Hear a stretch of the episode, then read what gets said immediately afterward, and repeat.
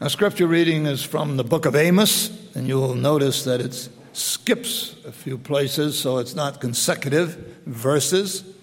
So we will um, note that as we read through these verses. I've picked these particular verses to emphasize the theme of our message today. Amos chapter 1, begin verse 1 and 2. Before we read the scriptures together, let us pray. Our Father, we bow before you to acknowledge your Lordship in our lives and to express our deepest gratitude that you have revealed yourself not only in the wonderful works of creation, but in your marvelous word that you have given to us. A word of truth upon which we rely, by which we come before you and acknowledge the nature of our transgressions and to receive and to hear about your marvelous grace. A word that you have spoken in revealing yourself to us, that we may hide your word in our hearts, that we may not only not sin against you, but that we may worship you in spirit and truth. We pray in Christ's name. Amen. Amos chapter 1 verse 1 and 2. The words of Amos, who was among the shepherds of Tekoa, which he saw concerning Israel in the days of Uzziah, king of Judah, and in the days of Jeroboam, the son of Joash, king of Israel, two years before the earthquake. And he said, The Lord roars from Zion and utters his voice from Jerusalem. The pastures of the shepherds mourn, and the top of Carmel withers. And then to skip over to chapter 2, we'll pick it up with verse 6. Chapter 2, verse, chapter 2, verse 6. Thus says the Lord, for three transgressions of Israel and for four, I will not revoke the punishment, because they sell the righteous for silver and the needy for a pair of sandals those who trample the head of the poor into the dust of the earth and turn aside the way of the afflicted. A man and his father go into the same girl, so that my holy name is profaned. They lay themselves down beside every altar on garments taken in pledge. And in the house of their God they drink the wine of those who have been fined. Yet it was I who destroyed the Amorite before them whose height was like the height of the cedars, and who was as strong as the oaks. I destroyed his fruit above and his roots beneath. Also, it was I who brought you up out of the land of Egypt and led you forty years in the wilderness to possess the land of the Amorite. And I raised up some of your sons for prophets and some of your young men for Nazarites. Is it not indeed so, O people of Israel? declares the Lord. But you made the Nazarites drink wine and commanded the prophet, saying, You shall not prophesy. Behold, I will press you down in your place as a cart full of sheaves presses down. Flight shall perish from the swift, and the strong shall not retain his strength, nor shall the mighty save his life.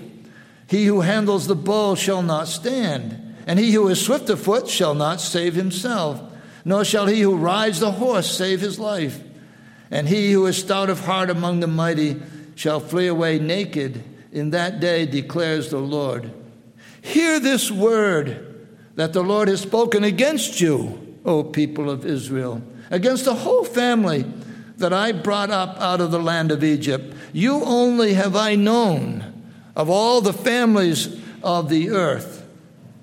Therefore, I will punish you for all your iniquities.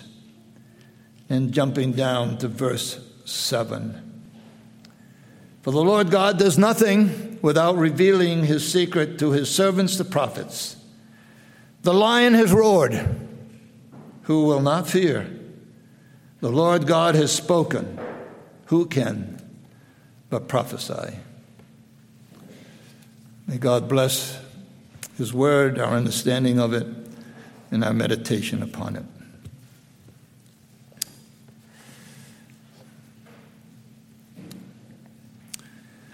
I'm wondering, as we approach this particular text, if there's anyone here who has ever heard a mature lion in his natural habitat roar.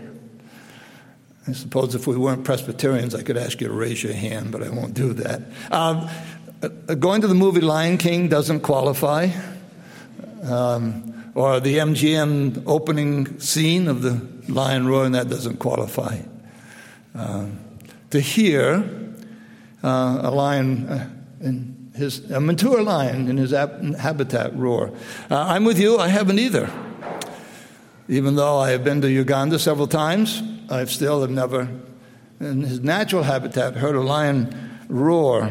Um, according to one zoologist that I read, he said, a mature lion's roar is an awesome and penetrating sound that literally will stop you in your tracks.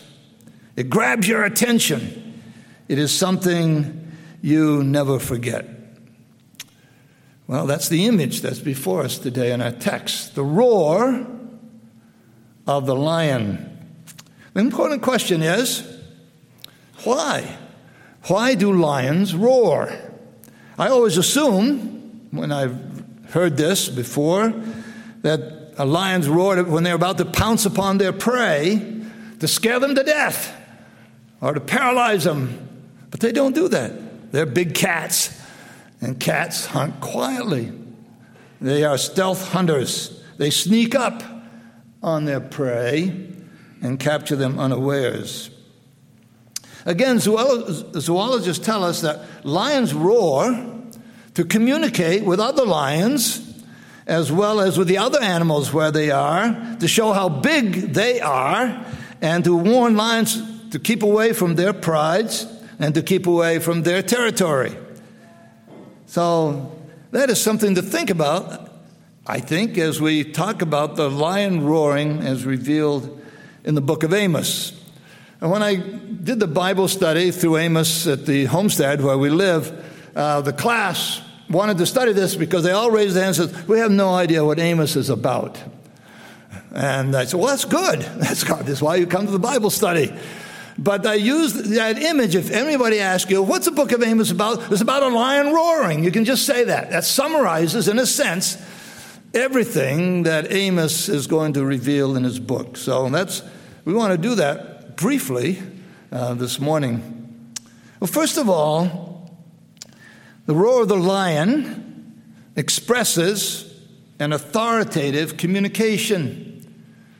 It's the roar of the lion that expresses his authority as an animal, and it's that which uses to illustrate God speaking from Jerusalem. He says, The Lord roars from Zion, he utters his voice from Jerusalem.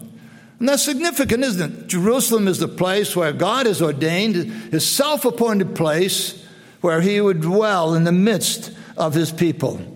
Jerusalem is the place of the temple that God had established on the face of the earth.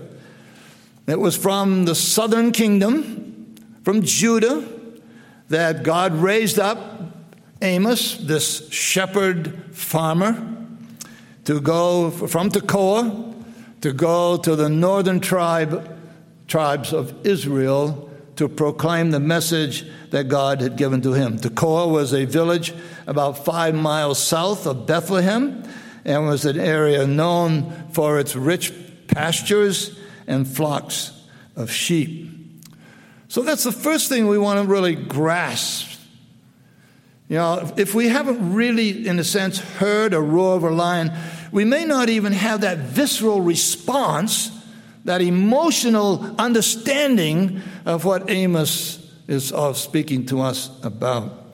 So these words not only remind us of the authority of God Himself roaring from lion, but He does it through Amos, this shepherd, this untrained, so called untrained prophet, in his own words.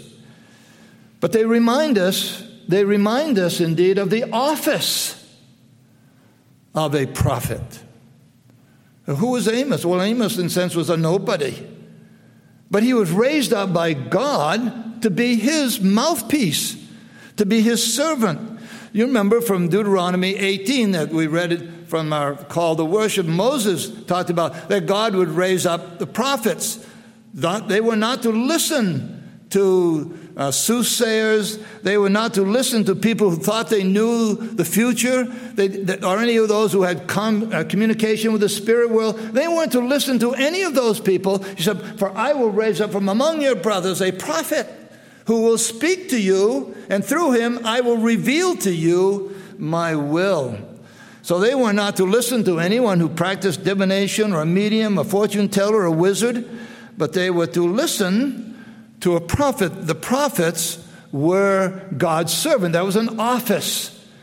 Um, with, we, know, we understand offices in a political sense. It's a president, and we have senators. We have, we have offices to which they hold, which were elected. But here, a, a, a servant, a prophet, is God's appointed mouthpiece. He raised him up. Israel, in a sense, did raise up. There was a school of the prophets, but here we understand that the prophet was the one uh, who was speaking. So when Amos spoke, when Amos gave his message, it was the Lord speaking to the tribes of Israel. Remember, the one roaring from Zion is the one who's revealed in Exodus on Mount Sinai. Says, The Lord, the God of your fathers, the God of Abraham, the God of Isaac, and the God of Jacob, has sent me to you. This is my name forever, and thus I am to be remembered throughout all generations. It was the Lord ultimately who was speaking, that eternal, self sustaining, self determining, sovereign God that roared from Jerusalem through his servant, Amos. So it says that the Lord does nothing in secret but what he reveals to the prophet. The lion has roared, who will not fear, it says, we read in verse 3, chapter 8, uh, chapter 3, verse 8, the Lord has spoken, who can but prophesy? In other words, just as is, uh, the roar is natural to a lion, so prophecy naturally follows in the speaking of the prophet for the Lord. The prophet's common title was servant of the Lord, and his message originated with God and was from God. So Amos was a messenger of the Lord's covenant. Now, that's very interesting because he's just a sheep herder. Uh, he's a sheep herder farmer, maybe a businessman that uh, applied the trail of uh, dealing with sheep. But he sent Amos from Judah at a very prosperous time in the land of Israel among the tribes. They were doing really, really well. They were prospering. Things were great. The stock market was up. They were booming in every way under the leadership of Jeroboam. So um, it says in 2 Kings chapter uh, 14 that Jeroboam had restored the boundaries of Israel according to the prophecy of Jonah. So it was a time of really economic prosperity and relative peace in uh, delivering the tribes from their enemies around them. But at the same time, when they were doing great in prosperity, it was a time of real corruption and time of great greed. So Amos's message, as we'll see, was in sharp contrast to the conditions of the time. They think they were doing really well. They were doing really good, prospering in every way. And yet there was widespread corruption, as we read a moment ago. Amos acknowledged that he was not a prophet. He said, I'm not a prophet or a son of the prophet, likely meaning that he had not really trained, he hadn't gone to seminary. He hadn't been trained to be a prophet in a sense.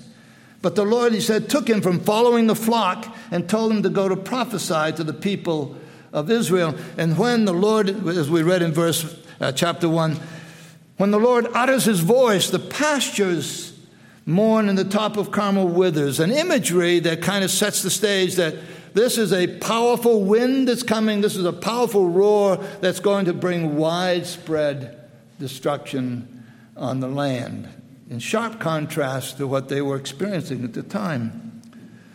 So, the essential ingredient of Israel's situation is they had stopped listening to the prophets that the Lord had sent them. We didn't read the portion, but when Amos goes to Israel and he, and he begins to speak specifically about Jeroboam, the king, dying by the sword, he was told by a high priest, the other, another, another office in Israel, the prophet was told by the high priest to shut up, told him to go home. Go home to Judah and learn your and, and take your trade there. Learn your living in speaking to Judah. So, in no uncertain terms, Amos was told that the land could not bear his words. They were so hard to hear. So, with great audacity, the priest informed the prophet that Bethel was the king's sanctuary and the temple of his kingdom.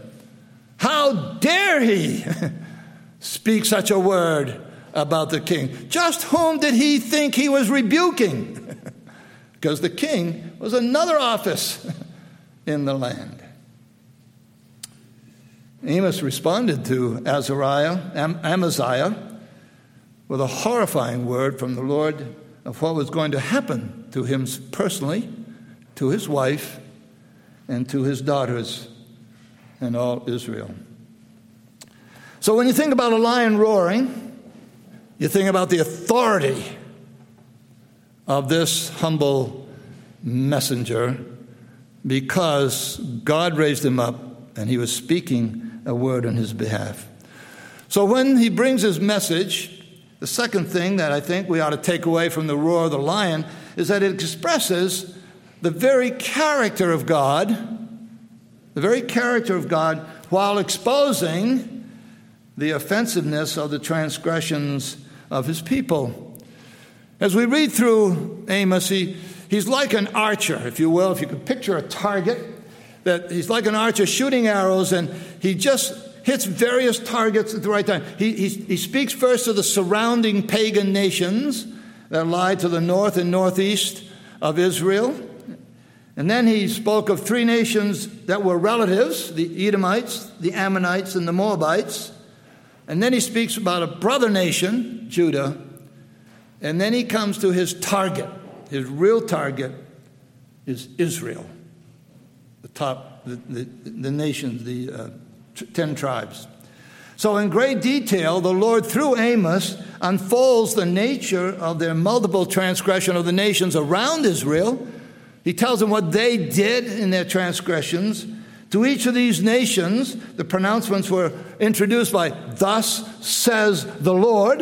And so to each one, he goes to Damascus and Syria to the north. We won't, re- we won't review all that. You can do that on your own if you want. He, a, a nation to the north for their, their cruelty, and then to the west, Philistia, for human trafficking and slaving, for Tyre and Phoenicia to the northwest, for also for being a slave trading nation and not honoring a treaty, for Edom at the southeast, comes under judgment and for punishing descendants of Jacob with his sword and his unending wrath for his brother. The Ammonites in the east were punished for their cruelty upon the helpless and their humanity, ripping open pregnant women just in the interest of increasing their borders and their own prosperity. Moab to the southeast, um, they would be punished for burning the bones of the king of Edom, viewed as an extreme act of vengeance and humiliation and hatred. And then Judah, he comes to the south. They would be punished for their rejection of the law and not keeping his statutes. Like Psalm 46 says, the nations rage, the kingdoms totter, God utters his voice, the earth melts. And then he focuses with a laser light upon the tribes of Israel. This is the nation to whom God had sent Amos and this, in the chapters in Amos, he sets forth in vivid detail God's complaint against the sons of Israel. We don't have a time to look at that in, in detail or in length, but just listen. Just listen to what he addresses in his book widespread corruption and blatant immorality, a total lack of justice for the poor, exploitation of the needy in flaunted covetousness, a total breakdown of loving their neighbors, a government established and supported rebellious idolatry. A government established and appointed rebellious idolatry, a mockery of God, ordained servants such as the Nazarites and the prophets, a total disregard of God's redemptive purpose in bringing them into the land where they lived. They were zealous for their religious festivities, which revealed that they honored God with their lips, but their hearts were far from Him. They had completely forgotten not only their religious identity, but they'd forgotten the very purpose for which God had raised them up as a nation. They were at ease in Zion. Their wealth had been gained by unmerciful exploitation of the poor. The diva of society were called cows of Bashan, living domineering lives of selfish callousness and pampered complacency, in direct contrast to the picture of a godly wife and mother in Proverbs. On and on and on, in scathing detail, the Lord reveals how the sons of Israel had not only become like the nations around them, but even worse. They had trampled underfoot the word of God and despised God's redemptive grace. In some, God says this, they did not know even how to do right. They did not even know what, what it was to, to do right. But with those who stored up violence and robbery in their strongholds, chapter 3, verse 10. So Jeremiah's words in his own prophecy, chapter 25, are a good description of what we see in Amos. The Lord will roar from on high, and from his holy habitation utter his voice. He will roar mightily against his fold and against all the inhabitants of the earth. So, through his servant Amos, God proceeds to reveal the horrifying details of his punishments in casting them out of the land by the cruel hands of an adversarial nation who will plunder them, just as the Lord had cast out the wicked Canaanites and gave the promised land to the Israelites. It raises the question, doesn't it, if you, if you, if you, if you think about that? What kind of God does that? What's his character? How can he do that? You know, we read, he says, you only, he, he says through Amos to Israel, you only have I known of all the families of the earth. Therefore, I will punish you for all your iniquities. It's a non sequitur. It doesn't seem like the two go together. But that's his word. Who is it? Who, who, can, who can bring such punishment upon his beloved people? Well, Amos says, The Lord swears that this is so by his holiness. He is a holy God. The Lord swears that he will surely do this. And all that you find that he's doing and the descriptions that are given are a re- repetition of Leviticus 26 and Deuteronomy 28. He is simply a God who keeps his word. He's a God who speaks, and his word does not fall to the ground, but accomplishes the purpose to which he sends it. And you will find in Leviticus and Deuteronomy the sanctions of the covenant that God promises he would bring upon a disobedient people. They will now be carried out in Amos's prophecy. In other words, the Lord is simply keeping his word that if his people disobeyed and did not keep his covenant, he would bring such punishments upon them. So the God that we understand that we know is the God who keeps his word. He means what he says. And as Amos tells the people of Israel in chapter 4, verse 12, O Israel, prepare to meet your God. They will come to understand who He is in ways that perhaps they never thought they would ever understand. It is as if Israel never really comprehended or grasped what kind of God brought them out of their slavery and their bondage in Egypt. Through the carrying out of the sanctions of the covenant, they were going to understand more fully what kind, what kind of Lord he was. It is he who forms the mountains and creates the wind, declares to men what is his thought, who makes the morning darkness and treads on the heights of the earth. The Lord, The God of hosts is his name, chapter 4, verse 13. So, as we read in chapter 3 1, and Amos says, Hear this word that the Lord has spoken against you, O people of Israel, against the whole family that he brought up out of the land of, of Egypt. He, of Israel, they were only known as the families of the earth, and therefore they were going to be punished for all their iniquities. When we got to this point, it's interesting. When we were studying this in detail in a Bible study, one lady got up and left the Bible study. She says, I can't take it anymore. I, can't, I can't believe that God is like this. I can't read these things in the Bible without, uh, without uh, and just sit under that. I'm, I'm just not coming back. and it is, you see, it's distressing to understand that the God of the universe knows our thoughts and our hearts. It's an uncomfortable idea, and more than that, it's absolutely terrifying if we do not wish to have God in our thoughts. What a terrible indictment this is to God's chosen people when their religious feasts and their worship sickened him, and he had no regard for them. All of it was like static noise to him, and indeed, along with other prophets, it's a sobering book to read. That leads us to the third point. First of all, it's an authoritative voice. He speaks with power, conviction, truth. It also reveals his character, his holiness, and that he means what he says in forming a covenant relationship with his people.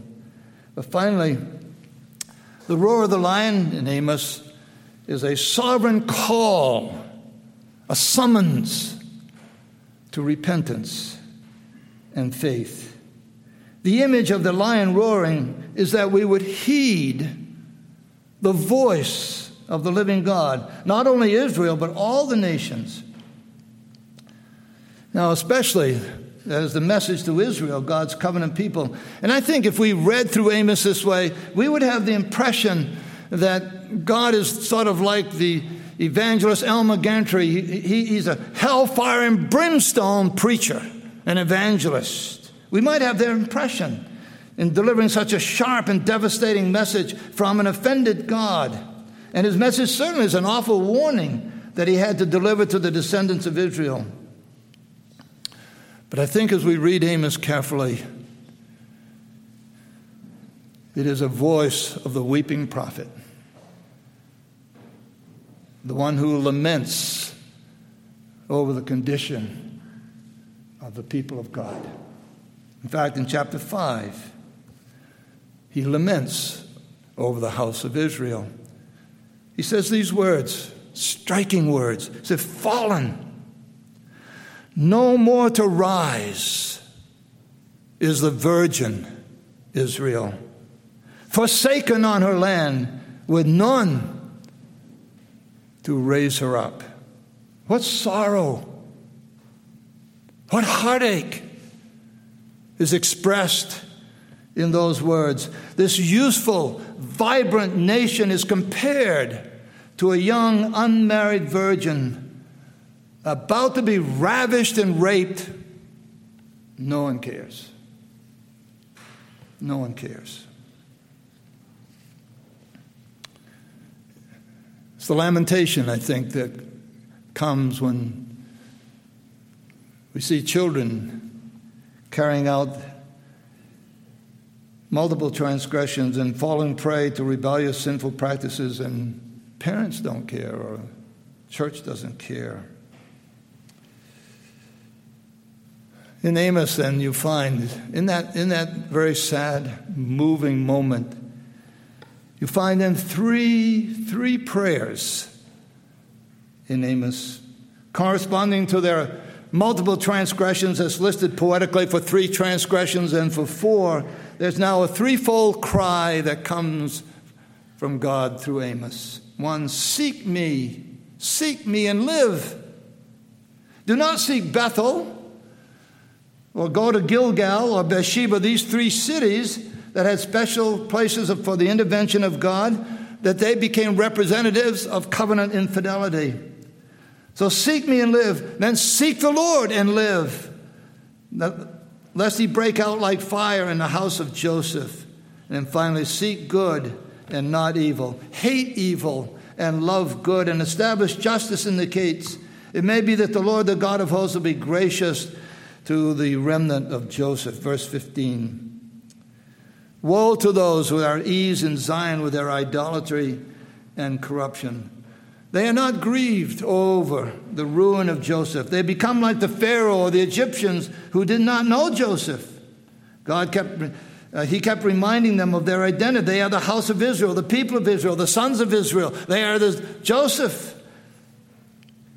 And then he says the greatest punishment that he would send upon them was a famine. Not a physical famine, a famine of not hearing the words of the Lord. They would run to and fro to seek the Lord, word of the Lord, but they would not find it.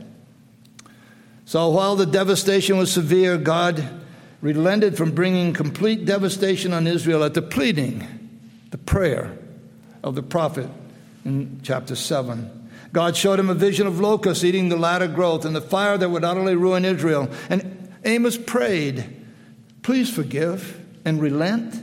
And the Lord did. The Lord raised up this servant to intercede for his people, just like Moses and even like our Lord Jesus himself. So, even so, the Lord promises that He would not utterly destroy the house of Israel, even though they were going to be thrown into exile.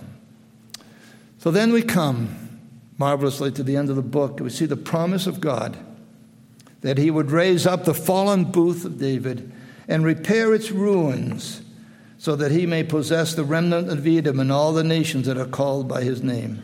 A promise that is again repeated in Acts 15, or it is cited in Acts 15, 17, and 18, that is being now fulfilled in pouring out of the blessing of calling the Gentiles to faith as declared in the Council of Jerusalem.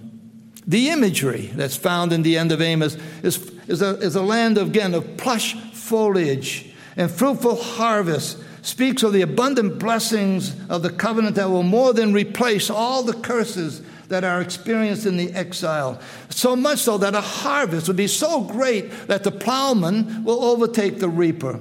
Mountains would drip with sweet wine. People would be planted in the land with fruitful gardens, never to be uprooted again. These are the blessings that God will bring to the nations. Why? Because He said so. The Lord said so. The final words of Amos, the Lord said so. So, what do we learn as we walk through Amos, as we see this summary uh, of his message to Israel? Well, we learn that God fulfills his purpose and plan through his servants, the prophets. That final prophet that is given to us, of course, is that God speaks to us in his Son, Hebrews 1. In him, all the promises of God are fulfilled. And by the Spirit of God written down for us in the scriptures, they are able to make us as Paul writes to Timothy, wise unto salvation through faith in Christ. We are reminded in the Gospels, in other words, listen to him. This is my beloved Son. Listen to him. You shall listen to him in whatever he tells you, and it shall be that, whatever, that, that every soul that does not listen, that prophet shall be destroyed from his people, as Peter pro- proclaimed at Pentecost. Christ reveals to us by his word and his spirit the will of God for our salvation, the ultimate rule of history. He warns the nations of the day of the Lord that is a day of judgment for those who do not believe and the ultimate deliverance of his people. Secondly, the Lord is holy indeed. Easy to forget. The Lord is holy. And at times he severely disciplines his people in order to purify them.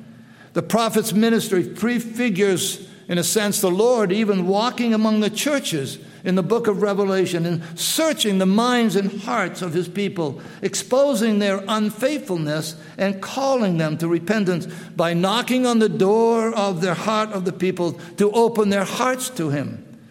He has serious messages for those churches and continues in all the churches today. And finally, the God of Israel is the Lord of heaven and earth who speaks the truth with his authority.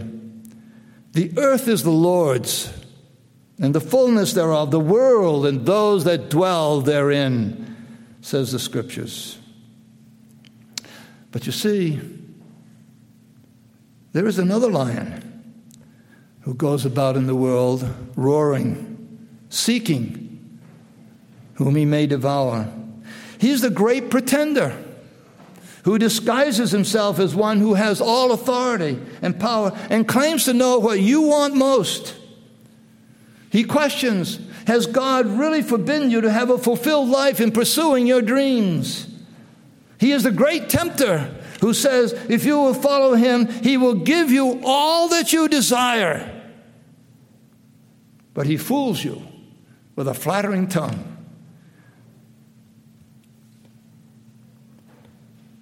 Promises you the world. But if you follow, if you fear him and you follow him, you will lose your soul. Don't forget, the steadfast mercy and love of the Lord has given you in your life. Don't forget them. The Lord that prevails is the Lion of Judah, the Lamb of God, who takes away the sin of the world. He is your Creator. He is the righteous one who died that he might bring you to God the Father. The devil seeks to intimidate those who listen to that word through suffering and persecution and destruction of the righteous.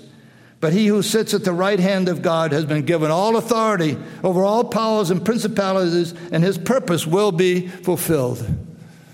Jesus said it very simply My sheep hear my voice, and they follow me.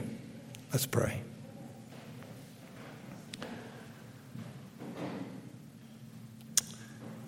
Help us, our Father, indeed, to hear your word and not to be hearers of the word, but doers of it. A, that speaks of a living faith, a living trust that you've sent your beloved Son into the world to be our Redeemer, our Savior, our Lord. Help us to hear that word, be faithful in following, be truthful to that word in all of our lives. Thank you, dear Lord that you have come into the world to die on the cross to save us from our sin, be raised up, in whom we have a living hope, that you will come again to receive us unto yourself. We rejoice in that today. Bless your people, we pray, in Jesus' name. Amen.